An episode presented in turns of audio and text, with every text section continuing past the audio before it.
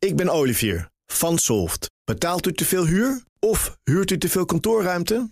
Solft heeft de oplossing. Van werkplekadvies, huuronderhandeling tot de verbouwing. Wij ontzorgen u. Kijk voor al onze diensten op soft.nl. De column van Jaap Jansen.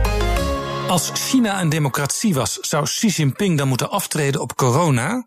In elk geval zou hij lastige debatten ondergaan. Zelfs als zijn partij een ruime meerderheid had, was er gedoe ontstaan. Volksvertegenwoordigers kregen vragen uit hun district en konden niet uit Beijing thuiskomen zonder antwoord. Hoofdvraag zou natuurlijk zijn: heeft Xi snel en adequaat gehandeld?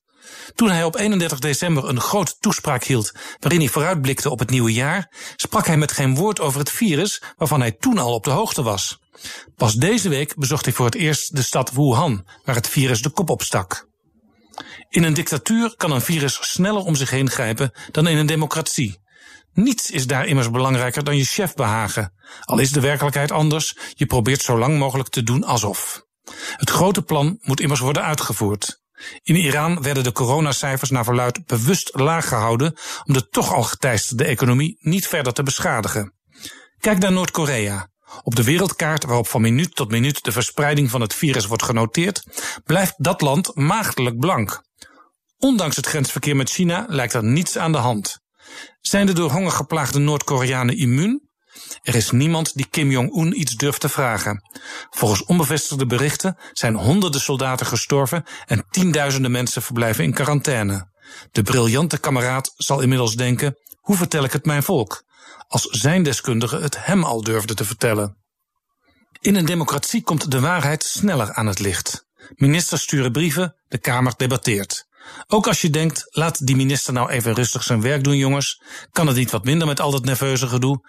Dan zijn de vragen wel gesteld en de antwoorden vormen een dossier waarop de minister kan worden gecontroleerd.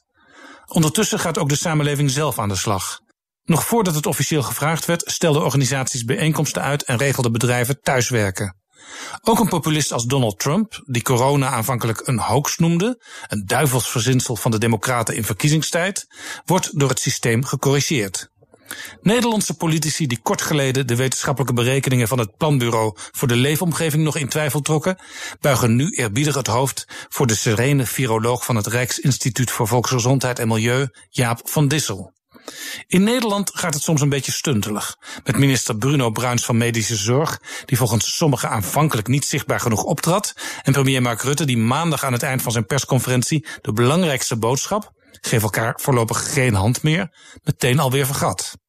Toch dacht ik deze week een paar keer, ook bij een virus heb ik liever een zoekende en tastende democraat dan een briljante kameraad.